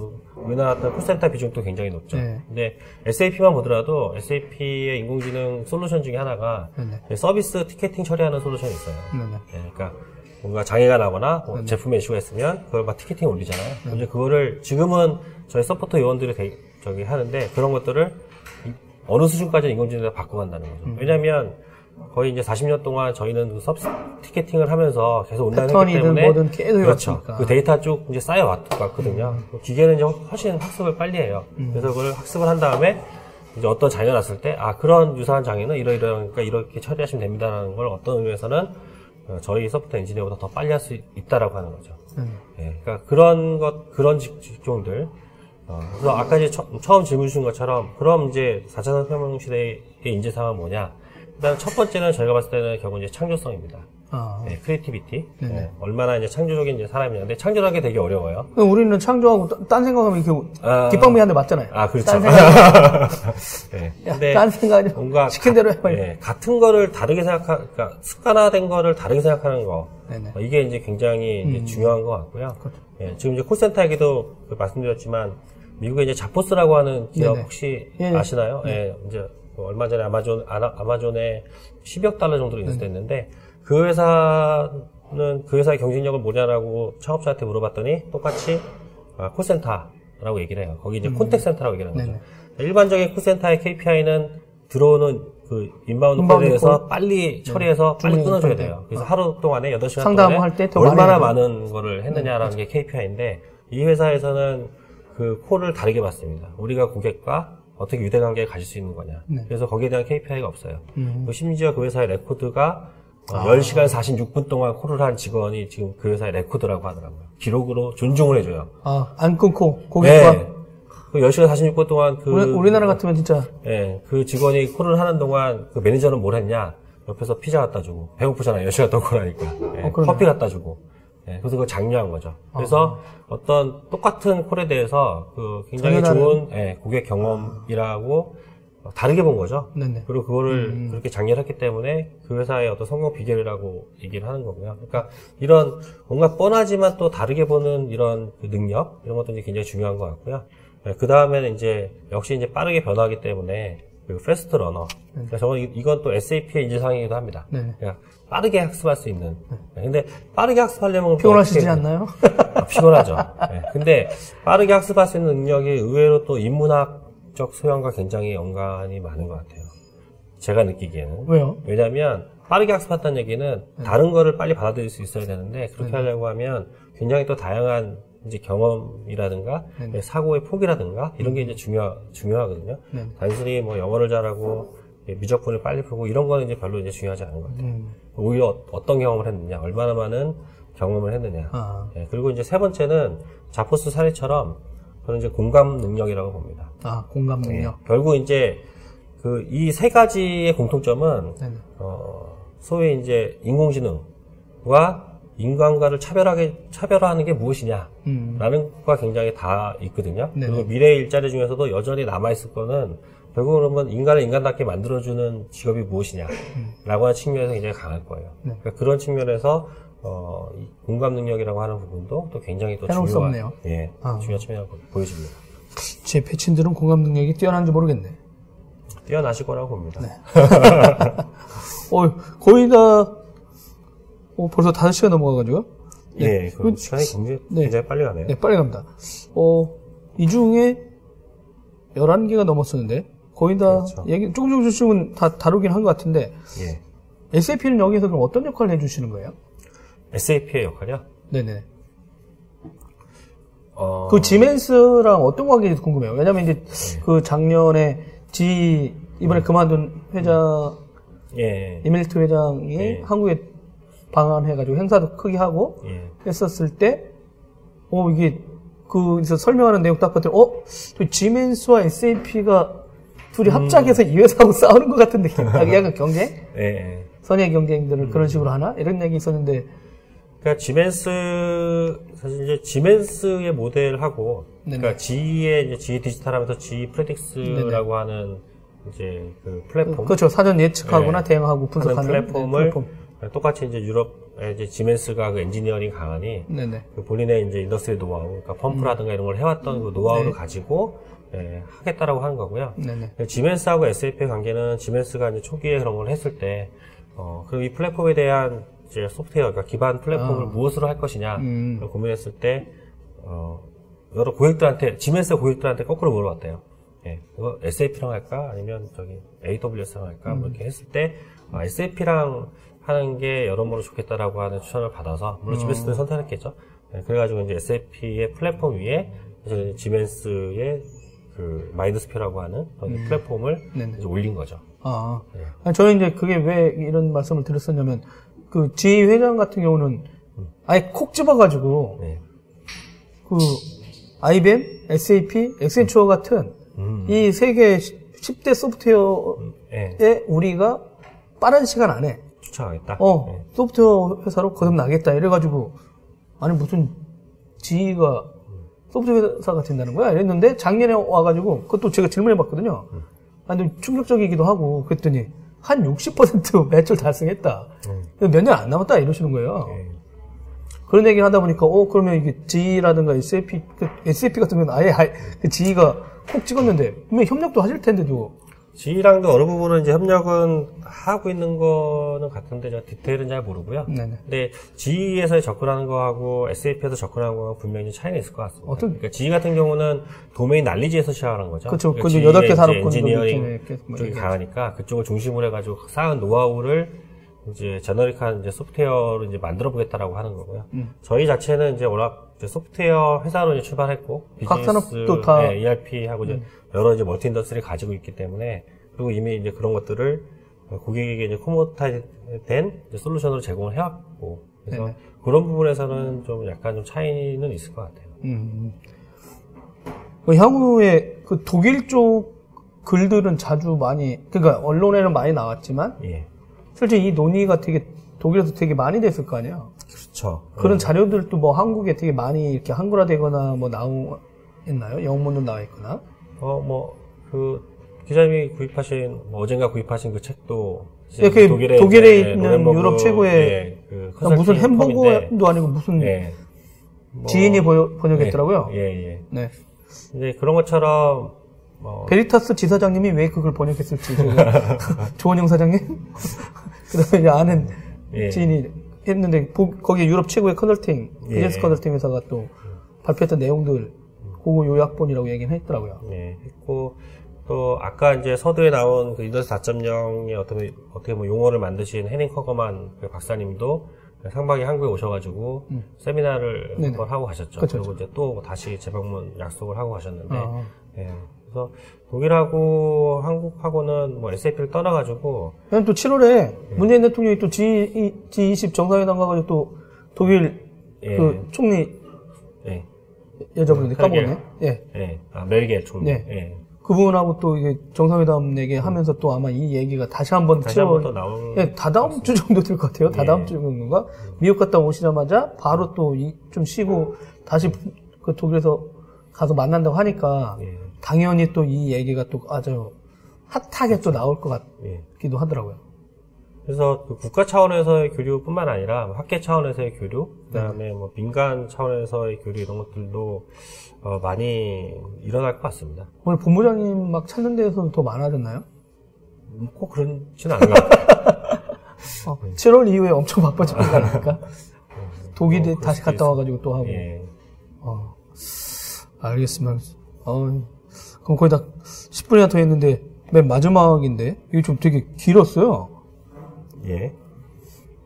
실질적으로 좀 거창해요, 제목이. 맨 마지막 제목. 실질적으로 인류가 그 혁명의 변화를 체감할 수 있게 되는 시기에 대해서 묻고 싶었다고 했거든요. 예. 모든 산업혁명은 만큼은 인류가 그 산업혁명을 체감하게 되는 시기가 있다고 생각하는데, 예를 들어 가장 처음 자동차가 나오고 전기기관차가 나왔을 때 사람들이 하고 있다가, 그렇죠, 이런 게 산업화되고 사람들이 본격적으로 일자리를 잃고 대신에 또 다른 일자리가 태어나고 하는 그런 시끌벅적한 과정을 거치고 난 후에야 인류 생활의 한 켠에 일상으로 잡았다. 그럼 4차 산업혁명은 이런 시끌벅적한 시기가 언제 정도 올 거냐? 이게 되게 무지막지한 예측을 해달라고 하는데.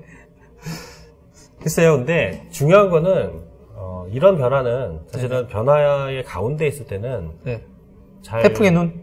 네, 잘 못 느낍니다. 가운데 땅 있을 때. 그렇죠. 조용하죠. 네, 저는 지금이 그 변화의 과정이라고 생각하고요. 네네. 그렇기 때문에 어떤 4차 산업혁명이라고 하는 그 용어 자체에서 오는 그 혼란도, 네네, 저희가 이게 끝났으면 역사적으로 이제 판단하면 되는데, 네네, 지금이 진행 중이기 때문에 이게 혁명이다 아니다를 지금은 판단할 수 없을 것 같아요. 그 지금 이 질문 주신 그 부분도 이 시기가 언제냐라고는 참 명확하게는 말씀드릴 수 없을 것 같아요. 뭐 예를 들어서 지금 도로에 딱 나갔는데, 그 중에 절반 이상의 차가 운전수가 없을 때, 이게 변화구나. 뭐 이럴 수도 있을 것 같고요. 그렇죠. 네. 그 다음에 저희가 이제 외국인과 아무 거리낌 없이 이 이어폰 하나만 딱 껴도 자동 이제 통역이 되면서 했을 때, 이게 진짜 이제 인공지능으로 인해서 우리의 삶이 변했구나라고 느낄지. 유럽 쪽에서는 진짜 그 통역하는 그게 몇 년 안 남았다고 그랬어요. 네. 아니면 뭐 또 다른 또 혁명적인 것들이 많이 일어날 것 같아요. 예를 들면, 분명히 이제 이게 자동화되고 하면 일하는 시간은 줄어들거든요. 진짜가요? 네. 분명히 이제 줄어들 것 같습니다. 네네. 하루에 이제 뭐 3일 출근하거나 이제 4일 출근을 할 때가 되는데, 그쵸, 지금 저희는, 네, 5일 출근하는 게 당연하죠. 네네. 네, 당연하고 지금 신세대는 당연한데, 사실 20년 전만 하더라도 제가 그때 외국 회사에 간 이유 중에 가장 큰 이유가 토요일 날 출근 안 하는 거였거든요. 근데 그때는 고개 불렀잖아요, 근데. 네, 그때는 몰라. 고개 물론 불렀죠.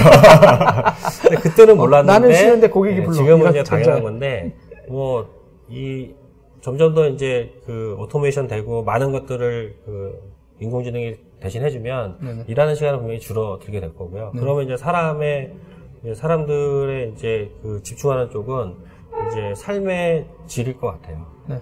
그러면서 남는 시간을 어떻게 보낼 것이냐. 그다음에 인간이 더 인간하게. 주말에 그 와이프하고 애들하고 같이 있으면 싸우기만 해가지고. 그게 이제. 그래서 이게 진짜 남는 시간이 과연 행복할까? 막 이런 생각을 해보긴 합니다. 제가 이제 삶의, 빨리 출근하고 싶어. 그래서 제가 이제 삶의 질이라고 말씀드렸고요. 삶의 만족도는 또 다른 얘기인 것 같은데. 네. 제가 워낙 술 먹고 이런 걸 좋아해서 그러니까, 네, 일반할 수는 없습니다, 여러분. 근데. 그때 이제 그런 시기가 왔을 때는 그때 돌이켜보면, 이게 혁명이었구나라고 분명히 느낄 수 있지 않을까라고 싶습니다. 네. 근데 이제 제가 봤을 때 그런 게 얼마냐, 언제 올 것이냐, 글쎄요, 한 10년 안에는 제가 말씀드린 그런 것들이 현실화되지 않을까요? 근데 저기, 윤현집 팀장님은 개인정보보호법이 완화되는 시기가 아마 그러지 않을 거다, 이렇게 했고. 네. 예, 김용룡 기자는 암이 100% 치료될 때. 근데 제가 시골에 내려가 보면 돌아가신 분들이 대부분 다 암이시더라고요. 예. 그러니까 노화가 다 암인 것 같더라고요, 그냥. 그러니까 암 걸려서 죽는 게 아니라. 그렇죠. 예. 죽을 때 되니까 암이었구나라고 하는 것 같아요. 여러 가지 그러다 보니까 또. 그러면, 네, 김용룡 기자 이 말을 뒤집으면 안 죽는다는 건데. 그러면, 암이 100% 치료될 때란 말은 사람이 죽지 않는다. 네, 대단한 인간이네요. 네. 여기 또, 심강수님? 죄송합니다. 이게 영어로 쓰여 있어서, 인문학적 혹은 예술적 감각을 갖춘 인재면 AI와 상호 보완이 가능하리라 봅니다. 대단하시네요. 여기 또 이제 루플렉스님이 예전에 말하던 리얼타임 엔터프라이즈와 스마트 팩토리 1, 2단계는 같다고 봐도 될까요? 라는 질문이 아까 올라와 있었는데 제가 못해드렸네요. 어떤 의미에서는 이제 일맥상통하고요. 네네. 그러니까 지금 사실 그 제조 환경을 보면, 네네, 주로 이제 뭐 ERP 단에서, 네, 이제 MES 거쳐가지고 이제 제조 현장 그 레이어까지 내려가는데, 네, ERP에서 MES까지 정보가 내려가는 자체가 주로 이제 일배치 또는, 네, 이제 그 워킹 그 단위 정도로 이제 내려가거든요. 8시간 단위로. 네네. 근데 분명히 이제 스마트 팩토리라고 하면 고객의 주문이 이제 퍼스널라이즈된 주문들이 이제 올 거고요. 네네. 그게 이제 ERP를 통해서 MES 통해서 실제 제조 그 설비 땅까지, 네, 이제 리얼타임으로 정보가 왔다 갔다 이제 한다라고 봅니다. 그래서 리얼타임 엔터프라이즈 어떤 의미에서는, 네, 이제 판매부터 제조까지 그리고 또 이제 서비스까지 이런 것들이 데이터가 이제 실시간으로 이제 왔다 갔다 할 때가 이제 올 거고요. 그게 이제 점점 이제 필요하게 되겠죠. 아무래도 특히 이제 퍼스널라이즈드 프로덕트 같은 거를 이제 생산하기 위해서는 그게 이제 분명히 필요해요. 이게 갑자기 마지막 질문인데 말씀하신 대로 아디다스 같은 경우는 그 공장을 중국에 있던 공장을 그렇죠. 네, 폐쇄하고 공장을, 다 네, 스피드 팩토리로 해서 가져갔고, 근데 정작 봤더니 사람 하나도 없고 10명 있다고 그럽니다. 궁극적인 목표는 각 지역별 매장을 다 스마트 팩토리처럼 만들어 놓고 네. 저 같은 사람이 가면 아 여기 또 이게 하중이 뭐가 안 맞는구만 해서 밸런스 맞춰가지고 스캔 떠가지고 한 뭐 2시간 있다가 오면 저만 오면 신발 이렇게 네. 했을 때 여기하고도 SAP가 일하시죠? 같은 독일 회사니까. 같이 예, 아디다스랑 일도 많이 하고 있죠. 아, 예. 그 재미있는 사례가 또 UPS랑 같이 하는 지금 비슷한 건데 UPS랑 같이 하는 3D 프린팅 매니팩처링 네트워크라고 하는 게 있습니다. 그 이제 UPS하고 SAP하고 그다음에 이제 3D 프린팅 하는 이제 업체들하고 하는데 재미있는 건 왜 UPS가 이제 이걸 하느냐? 배송인데. 그렇죠. 네. 근데 자, 이제 생각해 보시면. 아, 비행기 안 날아가고 그냥 3D 프린팅. 예, 3D 프린팅이 이제 활성화되면. 네네. 사실 UPS 입장에서도 가장 우리 비즈니스, 그 비행기도 이코노미보다 비즈니스가 비싸잖아요. 네네. UPS 입장에서도 사실 가장 비싼 그거는 주로 이제 기업용 특성입니다. 아, 기업용 특성의 많은 부분이 어떤 그 공장에서 크리티컬한 그 부품에 에러가 났을 때 그 부품이 필요한데 빨리 필요해요. 그렇죠. 공장을 돌리려면. 네네. 근데 그게 이제 뭐 미국에 있는 GE 본사에 있어요. 그 특성으로 비행기 다 팍 날려야 되는 거거든요. 근데 이제 3D 프린팅이 활성화되고 분산 매니팩처링이 되면 굳이 거기서 날라오는 게 아니라 가까운 3D 프린팅 샵에서 그거를 바로 만들어가지고 갖고 오면 되거든요. 아, 이 고객하고 아주 긴밀하게 했다가 그렇죠. 빨리 도면을 네. 이쪽에 가지고 그 시설이 그렇죠. 만약에 한국에 어디가 있다. 정확한 빨리... 스펙만 있으면 그렇죠. 그걸 가까운 프린팅 샵에서 이제 만들 수 있다는 거죠. 아. 그러면 UPS 입장에서는 알면서 당하는 거잖아요. 네네. 알면서 당할 바에야 차라리 내가 한다. 내가 이걸 한다라고 하는 네트워크를. 네. 아니, 그럴 수 있어요. 왜냐면 아마존이 저기 산거리에 배달한다고 저기 독일 쪽에 어디 공항을 샀다는 소리가 있었거든요. 네. 이미 자기는 어차피 계속 배달하고 뭐 하려고 했더니 다 물류 핵심은 운송이다 그렇죠. 보니까 그쪽도 들어가고 했으니까 상거래 회사가 들어오는 마당에 우리가 이렇게 당할 수 없다. 아, 네. 가만히 있어야 당하니 처음에 차라리 협력을 해서 같이 하자. 그런 이제 네트워크를 그런 프로젝트 또 SAP가 또 하시고 네트워크 SAP랑 UPS랑 3D 프린팅 업체들이랑 같이 또 진행을 하고 있죠. 아. 네. 이런 얘기 들으면 진짜 우리나라 기업들이 뭘 준비하고 네, 어저께 제가 책을 산 저자가 여기 한 말씀 했네요. 노동시간이 줄면서 남은 여가시간을 소비하게 만든다. 그래서 번역하셨나 본데? 새로운 상품과 서비스들이 생기면 일자리가 또 창출된다고 하십니다. 예. 네, 김영룡이 마지막 아재 개그로 했네요. 암을 극복한다고 했더니 그 의원은 감기로 사망한대요. 네, 그랬더니 바로 정보라 기자가 봤네요. 이 말도 안 아재 개그를. 시골 할머니 돌아가시면 감기 걸린 폐렴으로 악화되어 돌아가시더라고 해서 유유라고 했습니다.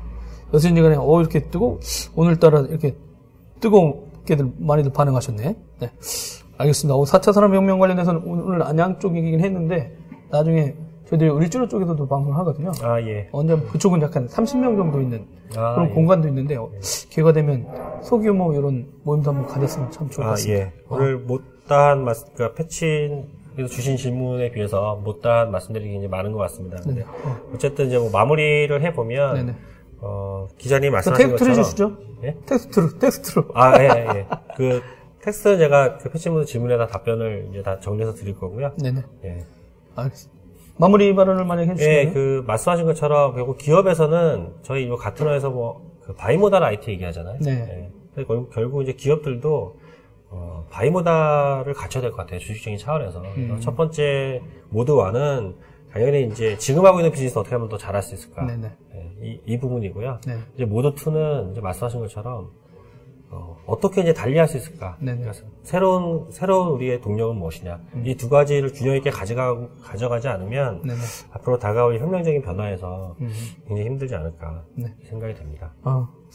알겠습니다. 오늘 이렇게 4차 산업혁명에 대해서 어떻게 보면 아주 무거운 주제인데 좀, 오늘 아마 1.0 버전 1.0 정도 이렇게 다뤄본 것 같고요. 나중에 또 기회가 되면 또 이상민 본부장을 한번 모셔보도록 하겠습니다. 오늘 시간 내주셔서 너무 고맙고요. 예.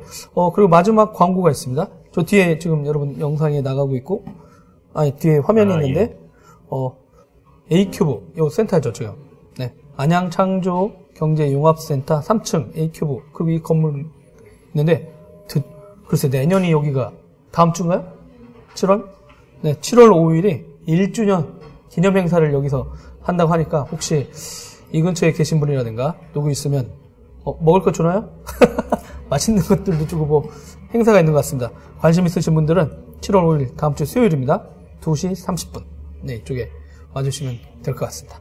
네, 여러분 한 달 후에 또 7월이네요. 뜨거울 때 뵙도록 하겠습니다. 오늘 시청해주신 여러분 고맙고, 이상민 부모님 다시 한번 고맙습니다. 예, 감사합니다. 네.